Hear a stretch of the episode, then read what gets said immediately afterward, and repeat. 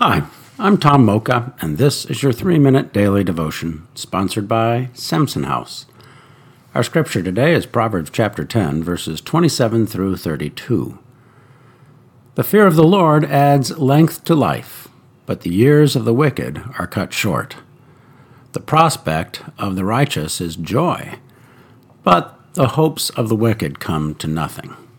The way of the Lord is a refuge for the blameless but it is the ruin of those who do evil. The righteous will never be uprooted, but the wicked will not remain in the land.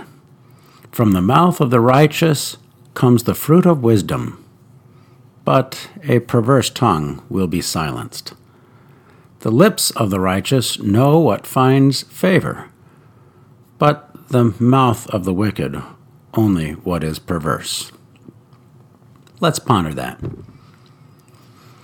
Let's focus on verse 28.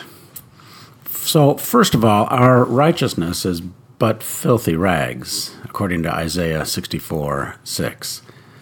We are totally dependent on the righteousness of Christ, which is why we have surrendered our lives to Him. Philippians 3 9 and 2 Corinthians 5 21. That said, when we put on the righteousness of Christ, we can live in the joy of Jesus as well. The Apostle Peter put it this way Though you have not seen him, you love him.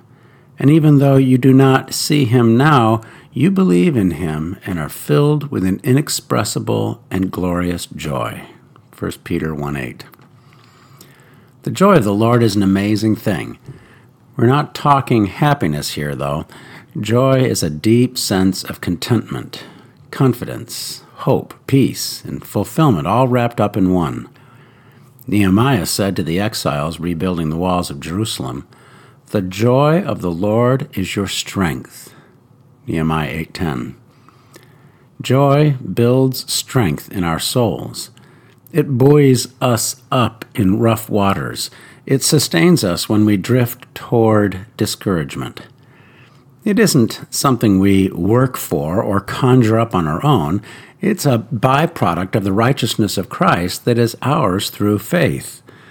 When we rest our faith in Jesus, a deep joy begins to well up within us.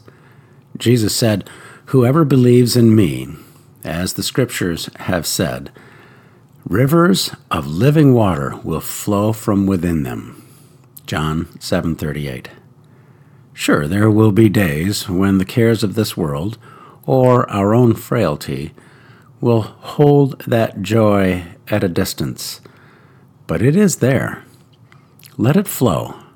Release the living waters from within. Invite them to come from deep within you to the surface. Then, in faith, give thanks and praise, and see what happens next inexpressible and glorious joy. How can we pray about that? Yes, let's give thanks and praise. Thanks for listening, and have a great day.